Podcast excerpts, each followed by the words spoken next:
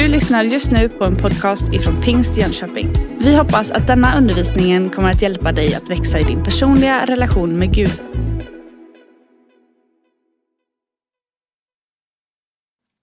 Tack så jättemycket för sången. Fantastiskt vilken både text och röst.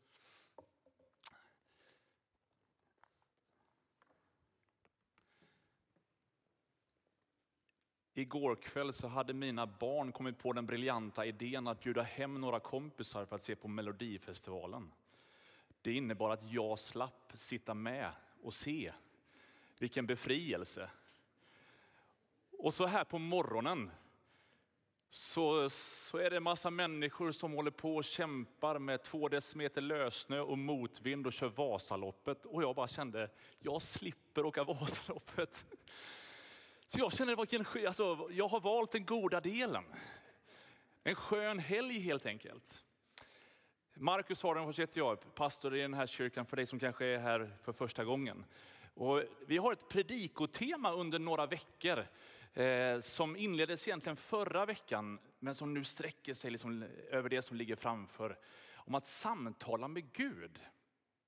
Och det där har ju flera bottnar och förra veckan så predikade Katrin Karlsson som sitter här helt fantastisk förkunnelse. Har du inte möjlighet att vara här då, hade du inte möjlighet att vara med här då, så finns den på hemsidan. Du kan, där poddar finns kan du ladda ner och lyssna i efterhand.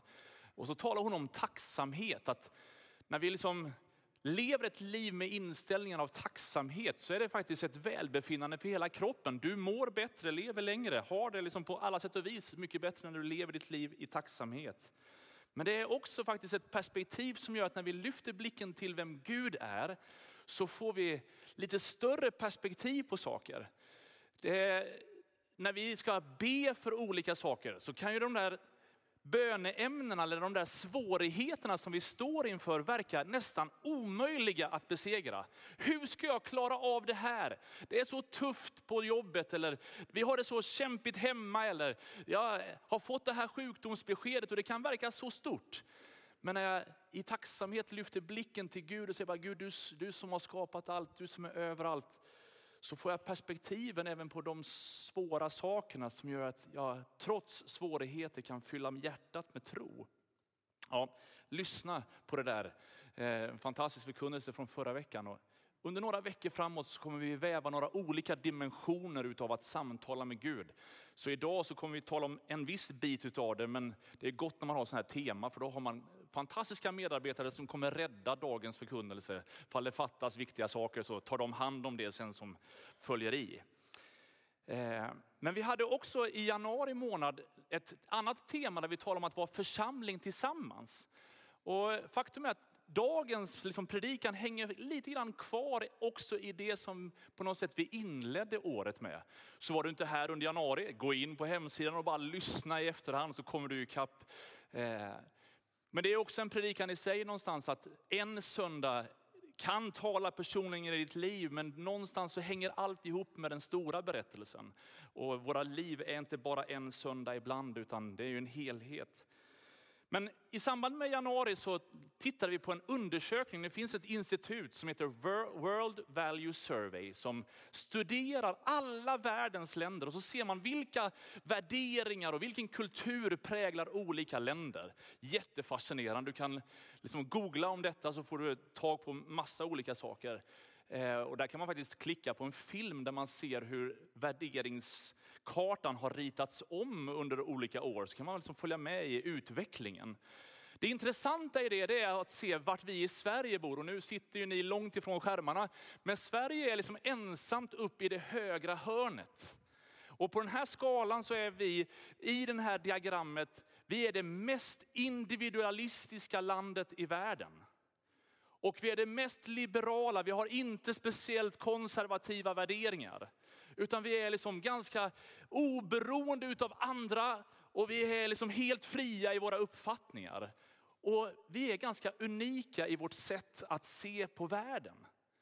Det gör att vi har en ganska, liksom, vi måste på något sätt ha in det perspektivet när vi läser världspolitiken och våra liksom, stora lösningar. För vi ser på världen på ett annat sätt än vad stora delar av världen ser på den. Men också när vi talar om det vi ska tala om idag, så behöver vi ha det här i huvudet lite grann. För Bibeln är skriven i en tid av gemenskap, i en kultur där gemenskapen var annorlunda, där samhället var annorlunda. Och vad får det för konsekvenser på en del texter vi läser?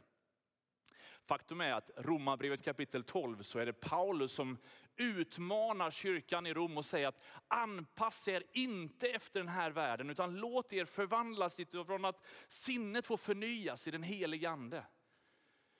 Och ibland så utmanas jag av hur mycket är det jag som påverkar mitt liv och hur mycket låter jag andra saker få påverka mitt liv. Hur mycket är vi som kyrka salt och ljus och är med och får betyda någonting för världen. Och hur mycket är det världens sätt att vara som påverkar hur kyrkan är. Det är ju tacksamt att en viss utveckling sker genom åren.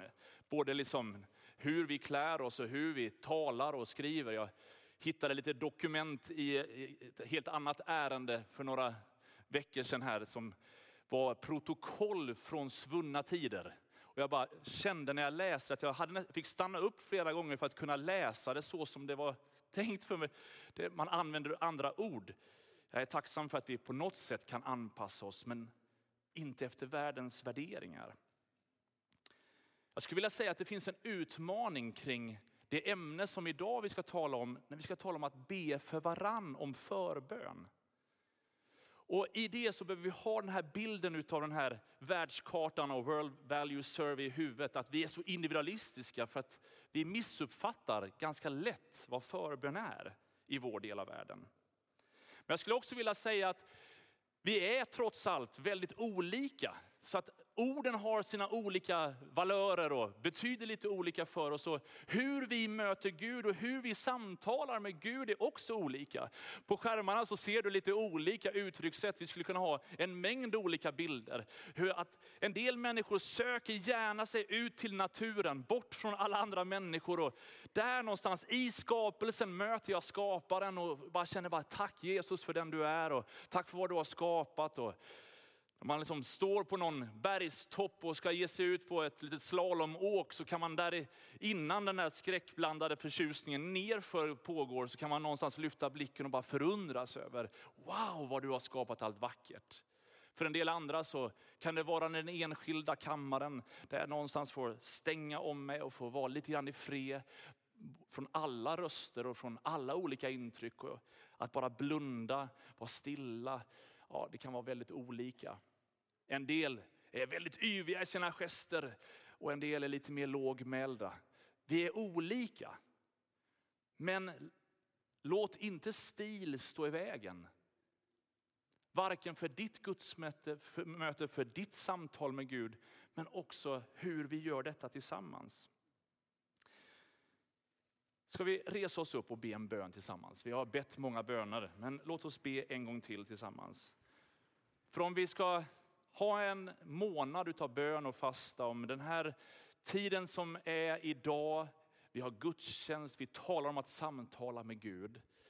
Så är ju vår bön och vår längtan att det inte bara är en teoretisk sanning utan att det där samtalet skulle få väckas till liv lite till.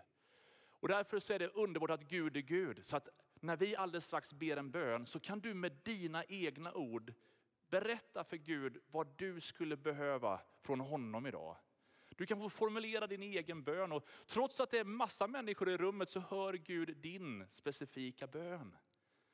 Och jag skulle bara vilja att vi ber en bön för det som Gud har tänkt, men också att Gud ska få möta oss med det som vi behöver. Vi ber tillsammans och du får gärna formulera din bön där du står. Jesus, jag tackar dig för förmånen att få fira gudstjänst. Tackar dig för förmånen att få komma tillsammans på det här sättet som vi gör och få erfara att du är den levande guden. Och nu ber jag dig Herre för varenda man, varje kvinna i det här rummet, alla som följer med via närradio eller via podcast. Herre jag tackar dig för att du inte är beroende av liksom, mediet, utan du kommer nå fram Herre. Du rör vid våra hjärtan, för när vi närmar oss dig, när vi söker dig, när vi vill tala med dig, så talar du till oss. Tack för att du den här dagen vill fortsätta att uppenbara dig för oss. Vi ber om din välsignelse av resten av gudstjänsten. I Jesu namn. Amen. Varsågod och slå dig ner. Jag skulle vilja ta dig med till Johannes evangeliet kapitel 17 och någonstans bara i inledningen av predikan få ta dig med till Jesus som exempel. Han visar på något sätt vägen i den här förbönstjänsten att be för varann. Han säger så här, jag ber inte att du ska ta dem ut ur världen, utan att du ska bevara dem från det onda. De tillhör inte världen, liksom inte heller jag tillhör världen. Helga dem i sanningen. Ditt ord är sanning. Så som du har sänt mig till världen, så har jag sänt dem till världen. Och jag helgar mig för dem, för att de också ska vara helgade i sanningen. Men jag ber inte bara för dem, utan också för dem som kommer att tro på mig genom deras ord. Jag ber att de alla ska vara ett och att de ska vara i oss, liksom du far är i mig och jag i dig. Då ska världen tro att du har sänt mig. Och den härlighet som du har gett mig har jag gett till dem. För att de ska vara ett liksom vi är ett. Jag i dem och du i mig. Så att de är fullkomligt förenade till ett. Då ska världen förstå att du har sänt mig och att du har älskat dem så som du har älskat mig. Här möter vi Jesus bara en väldigt kort tid innan han dör på korset för att sen uppstå och sätta sig på sin tron i himlen. Och så möter vi honom i förbön för alla de som kommer att följa honom. Inte bara för de lärjungar som just där och då fanns nära, utan alla som genom deras vittnesbörd kommer till tro på hans namn. Alltså alla vi. Alla vi som är i det här rummet, trots att det här är 2000 år innan vi är i det här rummet, så ber Jesus där och då för oss. Och så ber han och visar ett exempel på att vara i bön. Och han, han ber för en anlednings skull. Han säger, jag ber att du, inte att du ska ta dem ut ur världen, utan att du ska bevara dem från det onda. Det innebär att Jesus han vet att du och jag går på den här planeten och det händer ibland saker som inte är så roligt. Gud vet att ibland så kommer livet att hända. Ibland så kommer du att vara med om saker som inte alls var din plan. Ibland är det till det bättre och ibland så kan det vara riktigt illa. Sjukdom, smärta, sorg, besvikelser. Ja, det kan finnas många anledningar att någonstans uppleva, oj det gör ont. Och så ber Jesus, jag, ska, jag vill att ni ska bli bevarade från det onda. Och så kanske den, i mitt tycke, vackraste missionsbefallningsformuleringen i Nya Testamentet. När Jesus säger att så som jag har, som Gud har sänt mig, så sänder jag nu er. Så tänker jag att på samma sätt som Jesus nu ber för alla de som finns runt omkring honom och alla de som tror på honom, så vill han att vi på samma sätt, han har sänt oss för samma uppdrag, att vara med och be för varandra. Så som han ber behöver vi be. Och någonstans fortsätter han att måla treenighetens exempel i bönen. Att jag ber att de ska få vara ett. Och det jag har upplevt i mitt liv, det har bara varit liksom 43 år långt, så jag hoppas att jag har en bra bit kvar. Men jag har insett att relationer där man ber tillsammans, där skapas en enhet som trumfar alla särintressen. Du vet, jag kan ha jättemycket gemenskap med människor som hejar på samma hockeylag som jag. Men jag någonstans känner att ja, dels är vi en begränsad skara och så någonstans känner vi att man, ah, det, det, det är inte att man delar allt med varandra bara för att man är på samma hockeylag. Men så märker jag att de människor som jag ber med, de behöver jag inte ens tycka samma musikstil som, eller samma hockeylag som, eller ha samma intressen. Eller, vi har jätteolika liv. Olika åldrar, olika bakgrunder, olika. Vi är på alla sätt och vis jätteolika. Men man känner sig enormt enade. För att förbönsgemenskapen trumfar. Tycker det är fantastiskt när jag ibland är i andra länder. Vi har ett rikt missionsarbete i den här kyrkan ut över land och riken. Och ibland så har jag förmånen att åka dit och besöka och predika och undervisa. Och så är man i rum med människor som talar ett annat språk som man inte förstår. Mat som man heller inte förstår. Och någonstans känner jag bara så här, de här människorna är så annorlunda. Jag vet inte vad de heter, jag har ingen aning om deras historia. Och så börjar man be och så känner man bara så här, wow det här är mina bröder. Vad är det? Ja, när Jesus ber bönen att låt, låt oss be för varann så blir vi ett så som de är ett. I Nya Testamentet så står det vid flera tillfällen att man, de lägger sina händer på dem. Och nu är det ju coronavarning på något sätt. Liksom, hela världen är så här osäker på, ska vi hälsa i dörren eller ska vi på något sätt ha något mer asiatiskt nickande eller hur ska vi göra? Vi vet inte riktigt hur vi ska hantera det. Men jag tycker det är intressant faktiskt. Patrik, kom bara du, bara lite snabbt. Det är någonting som händer ju närmare man kommer. När du satt där var det på ett sätt, ju, ju närmare vi kommer så liksom, märker man att det händer någonting när vi pratar med varandra eller jag pratar till dig, ju närmare jag kommer. I all barnuppfostran så vet man att om jag lägger min hand på dig så kommer min röst att förändras och du kommer uppfatta min röst annorlunda. Det finns någonting som faktiskt förändras rent fysiskt bara av att vi faktiskt berör. Det är svårt att vara arg på någon och skälla ut någon efter noter samtidigt som jag på något sätt håller min hand på en axel. Det verkar vara någonting utav kommunikativt som gör att när vi berör så blir det en dimension till. När Jesus säger så som jag har sänt er, som jag, Gud har sänt mig till världen sänder jag er till världen. Så verkar det som att ibland vi människor behöver känna fysiskt Guds omfamning. Men eftersom Gud är liksom lite mer abstrakt så verkar det som att den där handpåläggningen, när, när en förebedjare, en vän säger bara låt mig be för dig och lägger sin hand på sin axel och bara ber. Så är det som om himlen landar, inte för att jag är helig eller förebedjaren är helig, men någonstans praktiserar vi så som Fadern har sänt mig sänder jag er. Och jag tänker att du och jag behöver ibland återerövra det naturliga utav att få vara lite närmare.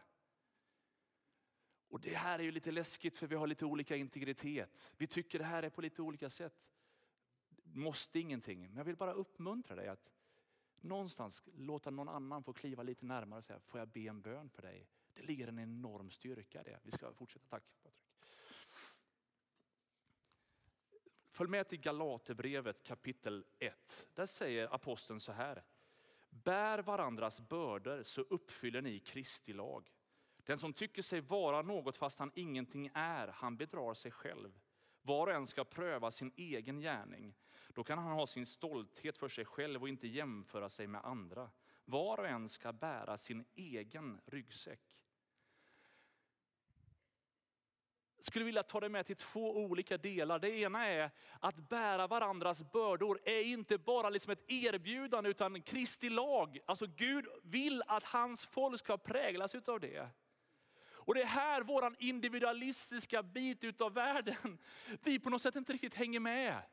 För vi gör ju gärna kristen tro eller all form av på något sätt övertygelse väldigt privat. Och då bära varandras bördor. Jag, jag, liksom, jag, jag håller i det här för mig själv.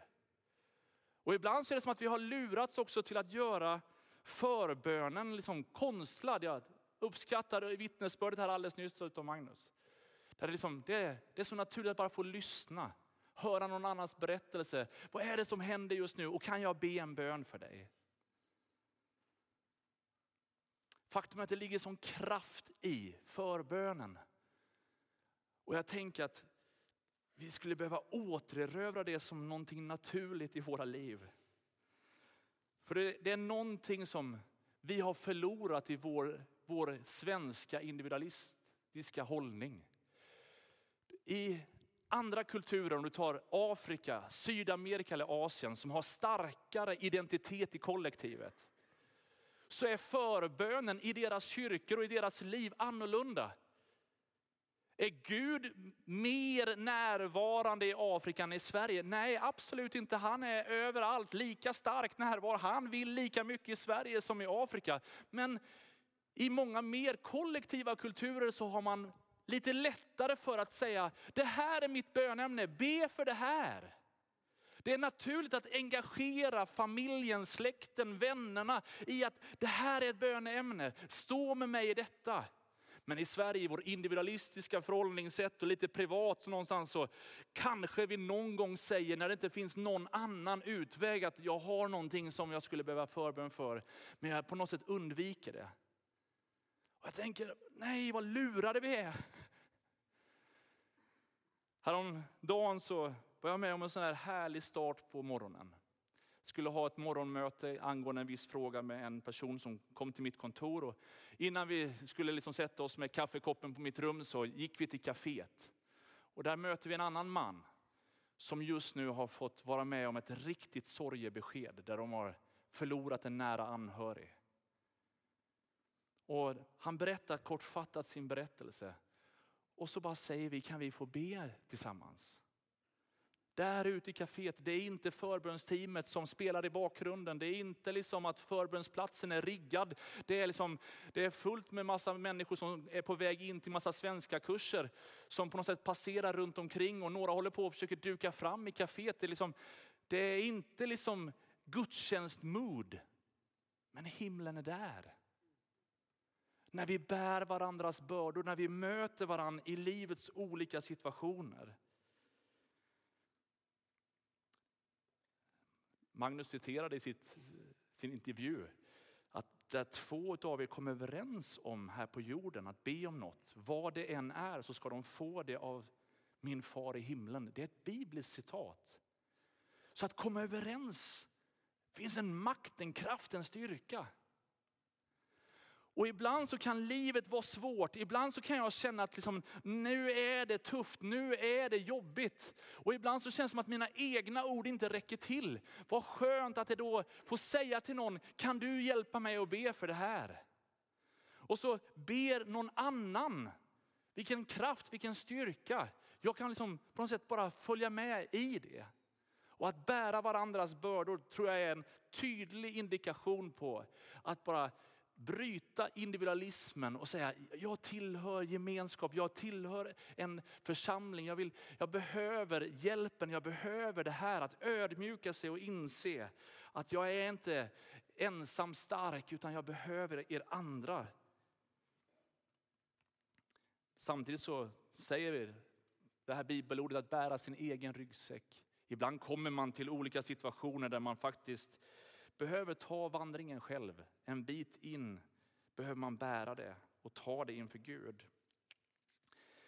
I Fesebrevet kapitel 6 så möter vi också undervisningen från Paulus som säger att det, det pågår liksom en andlig kamp och om några söndagar kommer vi prata mer om den. Men i, i det här bibelsammanhanget så säger Paulus att ta dessutom trons sköld, med den kan ni släcka den ondes alla brinnande pilar. Ta emot frälsningens hjälp och, hjälm och andens svärd som är Guds ord. Gör detta under ständig åkallan och bön och be alltid i anden. Var därför vakna, håll ut i bön för alla de heliga. Och här är ett praktiskt sätt att bära varandras bördor, att lyfta trons sköld. När man känner att jag har svårt att tro eller jag tycker livet är komplext, att det är någon annan som lyfter trons skölden. Ett tillfälle i mitt liv så har jag, jag har nog aldrig förr och aldrig efter varit med om ett sånt mörker. Jag gick igenom en väldigt svår period i mitt liv och tyckte att det var så sånt kompakt mörker. Jag hade svårt någonstans att se vart Gud hade tagit vägen. Så gå på gudstjänst var en utmaning i den där perioden. Men jag bara, någonting i mig sa, Markus du behöver gå till den här gudstjänsten. Och jag kan peka på en specifik dag, ett specifikt klockslag, ett specifikt tillfälle när jag kliver in i det här rummet. Allt i mig själv säger bara, jag klarar inte det här, jag orkar inte det här. Men när de andra i rummet börjar lovsjunga, när de andra i rummet börjar be, jag orkar inte sjunga. Jag har liksom på något sätt bett slut mina ord. Jag känner liksom att någonstans, jag kan inte annat än att bara stå där. Men det är när de lyfter trons sköld så är det någonting av alla de här brinnande pilarna som någonstans slocknar. Inte för att jag i min fullkomlighet bara, wow, jag är en superhjälte. Nej, jag är förkrossad. Men andra i rummet lyfter skölden och jag känner att jag blir läkt. Det ligger sån kraft i att komma in under någon annans sköld. Och studerar du den här bibeltexten närmare så märker du att de här romerska soldaternas sköldar, de lärde sig i militärtjänstgöringen att bära dem i formationer. Så att man kunde, någon höll skölden framför, någon höll den på sidan, någon höll den uppåt. Och på det sättet så bildar man liksom sköldar åt alla håll som gjorde att fienden inte kunde komma åt någonstans. Man höll inte bara skölden för sin egen skull, utan skölden täckte flera. När du ber så ber du inte bara för din egen skull. När du kommer hit till kyrkan och är med i lovsången, du har ingen aning om den som sitter framför bakom dig, hur beroende den är av din tillbedjan. Därför skulle jag bara vilja uppmuntra dig att höj din röst. Liksom, lyft din trons sköld. Tala ut Guds namnets storhet och kraften i vad han betyder och vem han är. Inte bara för att du höjer ditt lov i tacksägelse och blir välsignad utav det, utan den som sitter bredvid kanske är i desperat behov av att någon annan just nu ber. Jag skulle bara vilja uppmuntra dig. Faktum är att Jeremia utmanar och säger att sök den här stadens bästa. Be för Jönköping, dit ni har förts. För när det kommer gå väl för den så kommer det gå väl för er. Och så fortsätter han att utmana att det finns ett behov av några som ställer sig på muren, bokstavligt som väktare och i bön ber för staden, ber för platsen. Det här är ju verkligen att bryta individualismen och någonstans bara tänka på sig själv. Vårt uppdrag är större. Vår bön går längre. Och jag skulle bara vilja uppmuntra dig. Det där som är krampaktigt, slitningar på din arbetsplats. Det kanske är liksom lite gnissel mellan en del av dina kollegor. Du behöver inte ryckas med i ryktesspridning och massa positionering, utan du kan få vara med och bara lyfta en sköld, en bön för din arbetsplats. Pröva att be för dina arbetskamrater. Du som har det tufft i skolan, som tycker att liksom du blir hånad för din tro eller vad det nu är. Be för dem. Och så får vi på olika sätt lyfta sköldarna för våran stads skull. Vi märker i första Mosebok Abraham, han får höra om Guds planer, att Gud är så trött på all ondska och ska göra slut på all ondska. Och vill på något sätt bara ödelägga den onda staden. Och då står det i första Mosebok kapitel 18 att Abraham stod kvar inför Herren. Det står att han gick närmare. Och Det är därför som vi utlyser nu den här perioden fram till påsk som en bön och fasteperiod i vår kyrka. Där vi skulle vilja uppmuntra alla som tror på Jesus och alla som är nyfikna på vem han är Kom, var en del av de gemensamma bönesamlingarna och gudstjänsterna på ett särskilt sätt under den här perioden. För det vi ser att så mycket mörker försöker ta över, psykisk ohälsa som breder ut sig. Vi ser hur ensamheten skördar många offer. Vi ser hur våldsspiraler ökar. Det finns så mycket mörker. Då behövs det några som dröjer kvar lite grann inför Gud som kliver lite närmare och som säger Gud vi ber för den här staden. Vi ber att inte det onda ska övervinna, utan vi ber att din godhet ska besegra det onda. Att kärleken ska driva ut hatet och att rädslan får bytas ut mot frid och hoppfullhet. Gör vad du kan att vara med på onsdagskvällarna.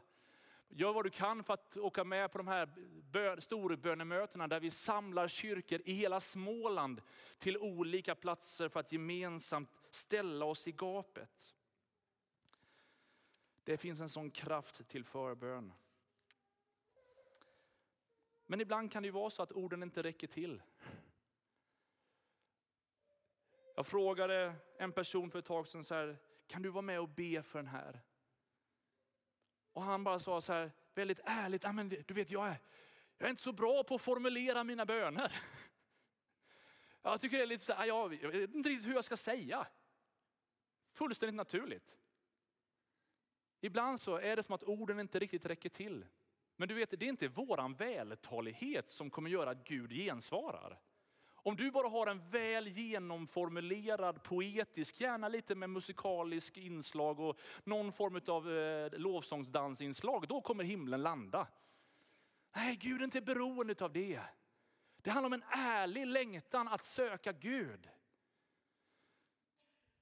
Jag kommer aldrig glömma ögonblicket när jag var ungdomspastor och vi hade evangelisation på stan en natt. Och helt plötsligt säger en av ungdomarna, Markus det är en kille här som behöver som någon att prata med. Och så möter jag en man som var lika lång som jag, men han var definitivt tre storlekar större när det gäller liksom muskulös eh, kraft. Så lite läskig var han. För han såg lite aggressiv ut också. Och så berättar han för mig att han är jagad av den undre världen. Och någonstans, ju mer han berättar så ju mer livrädd var jag. Och jag kände någonstans att jag tittade över axeln, bara, när kommer de här som jagar honom? Och ju mer han berättar så blir jag bara livrädd. Och till slut så hör jag mig själv säga till honom, så här, du jag har ingen aning, jag kan inte hjälpa dig. Sorry, jag, jag kan inte göra något. Och han blir nästan förvånad. Vadå kan inte, vadå? Nej, det här är, det här, jag är, jag är jätterädd. Men däremot sa jag, jag tror att du behöver Gud. För när du berättar så förstår jag att det här, kan inte, det här löser ingen. Det är bara Gud som kan lösa det här. Jaha, sa han, får jag, får jag be en bön för dig? Och så precis som jag gjorde med Patrik, frågade jag så här, får jag lägga min hand på din axel och så bara be att Gud får ta hand om det här? Och han bara kändes lite konstigt. Två grabbar sitter där på en parkbänk mitt i stan mitt på natten och bara främmande kille lägger handen på axeln. Han kände sig inte bekväm. Men bara, okej, okay, ja, men det gör det. Det kan inte bli värre på något sätt tyckte han. Och jag ber. Och för mig, jag kunde inte formulera en bön som var vältalig nog. Utan jag fick bara lägga det i Guds hand. Du har hört det här. Och så fick Gud göra resten. Där jag sitter så är det en helt vanlig upplevelse. Jag känner ingen wow-upplevelse utan bara en skön frid i hjärtat. Han upplever att allt det som hemsöker hans själ släpper sitt grepp. För det känns som att man tömmer den varmaste av dusch över hans liv. Där den här, allt det som tynger hans själ och sinne bara rinner av. Så han börjar gråta och jag börjar bli så lite osäker, vad hände nu? Och han bara känner det här var precis det jag sökte och så fick det vara vägen in i hans resa till att bekänna Jesus som Herre i sitt liv. Inte för min vältalighets skull. Jag kunde ingenting. Jag var livrädd. Men jag satte min tro till Gud. Han var superlivrädd. Han visste inte ens hur han skulle be så han bara bad om hjälp. Tänk om vi kunde återröra den där förbönsplatsen, oavsett om det är parkbänken, vardagsrummet, bilen, liksom kontorslandskapet på ditt jobb eller vart det än är. Jag tror att Gud vill använda oss och att vi behövs mer än någonsin. Och att göra det naturligt att fråga någon annan, får jag be för dig? Eller göra det naturligt att säga, kan du be för mig? Det är någonting självklart i den bibliska berättelsen. Det är ju mer du läser Guds ord, du förstår att det är så han tänker sin kyrka. Och tillbaka till den här gripande World Value Survey. Vi i Sverige, vi har blivit bestulna, någonting som kan vara en kraftkälla och en hjälp i våra liv. Låt oss se över det, återerövra det, praktisera det och därmed hämta både kraft och styrka. Varför kämpar vi så mycket i vår egen kraft? När det finns så många människor som gärna vill omfamna oss i våra böner. Om en liten stund så kommer vi att be tillsammans. Ska vi att lovsångsteamet kommer fram och gör sig redo så ska vi få ta del av en sång innan vi går in i förbönen. På, I kyrkan här så finns det nu lite fler platser än vanligt där man kan söka förbön. Man kan gå till framkanterna här och skriva små lappar om du vill på något sätt formulera din bön så kan du liksom skriva, det här tackar jag dig Gud för, eller de här vill jag att du ska be för. Så kan man lägga det på några olika platser här. Som ett, liksom ett konkret tecken på att det här vill jag vara med och be för. Och när vi liksom går mot avslutningen av gudstjänsten så kommer vi ta alla lapparna. Vi kommer inte säga vad det står på dem, utan vi kommer bara lyfta upp dem inför Gud och säga bara Gud, vi tackar dig. Och vi ber för det här och så kommer vi be tillsammans för det. Kanske är det så att det är svårt att formulera det med en penna i handen. Och att någonstans att få tända ett ljus blir ditt konkreta sätt. Att någonstans bara säga, Gud du vet det där som jag inte ens kan formulera. Men sen kommer också förbönsplatsen vara öppen där, här borta. Det finns massa sköna mattor precis framme vid korset där. Där kan man få böja sina knän och bara vara stilla inför Gud. Men där finns också många förebedjare som kommer sitta där, som vill vara den där kanalen. Som lägger handen på din axel och lyssnar till din berättelse och säger Gud, ta hand om detta. Ska vi bara blunda där vi sitter? Så skulle jag bara vilja ställa en väldigt enkel fråga.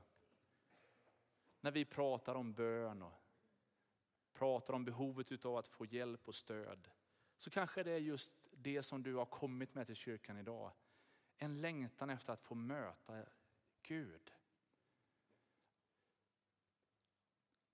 Bibeln säger att alla de som sträcker sig efter honom, alla som säger Jesus jag, jag vill tro på dig. Jag vill att du skulle få ta plats i mitt liv. Vi blir välkomnade. Det spelar ingen roll vad vi har med i bagaget. Hans nåd möter upp oss där vi är. Är det så att du, medan alla andra blundar och prövar sin, sitt eget liv, om du känner den här söndagen att jag skulle verkligen vilja få tag på den där relationen.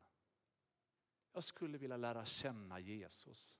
Så kan du bara räcka din hand där du sitter, lite försiktigt där du sitter. Så ska vi bara ta med dig en enkel bön alldeles strax. Om du känner, den där relationen behöver jag, jag längtar efter den. Be för mig, räck din hand i så fall. Gud välsigne dig. Gud välsigne dig också. Gud välsigne dig också. Kan ta ner handen sen av rektorn. har räckt. Gud välsigne dig också. Tack Jesus. Kan ta ner handen sen när du har räckt den. Är det någon mer som bara säger be för mig, den där relationen behöver jag. Gud välsigne dig också. Tack Jesus. Herre vi ber dig. Är det någon mer som bara känner en längtan efter den där personliga relationen med Jesus? Bara räck din hand enkelt så ska vi ta med dig en enkel bön. Gud välsigne dig också. Gud välsigne dig också. Gud välsigne dig också. Tack Jesus för vad du gör i det här rummet just nu. Är det någon mer så vill vi bara ta med dig en enkel förbön alldeles strax. Tack Jesus. Herre vi ber dig. Vi ber. Jesus jag tackar dig för förmånen att få fira gudstjänst den här söndagen. Och Herre jag ber att vi skulle få återupptäcka kraften av att vara kyrka och vara en del utav din kropp Herre.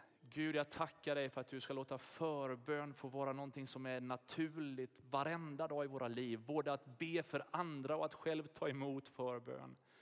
Herre jag tackar dig Jesus för att du är mån om alla våra livssituationer. Oavsett stort eller litet så kan vi få lägga det i dina händer. Och Herre nu ber jag dig särskilt för de som har räckt sina händer, som känner en sån längtan efter att få lära känna dig. Herre jag ber att du skulle dra dem till dig, jag ber att du skulle visa för dem den du är. Herre jag ber att du skulle möta upp deras längtan Herre med att liksom låta din ande få beröra. Herre jag tackar dig för det löftet Herre, att din ande kan faktiskt få vara liksom, i våra hjärtan. Vi kan få bli uppfyllda av dig Herre. Du drar oss nära dig. Herre välsigna resten av vår gudstjänst i Jesu namn. Amen. Amen. Du har just lyssnat på en podcast ifrån Pingst Jönköping. För att få reda på mer om vilka vi är och vad som händer i vår kyrka så kan du gå in på pingstjonkoping.se eller följa oss på sociala medier via pingstikpg.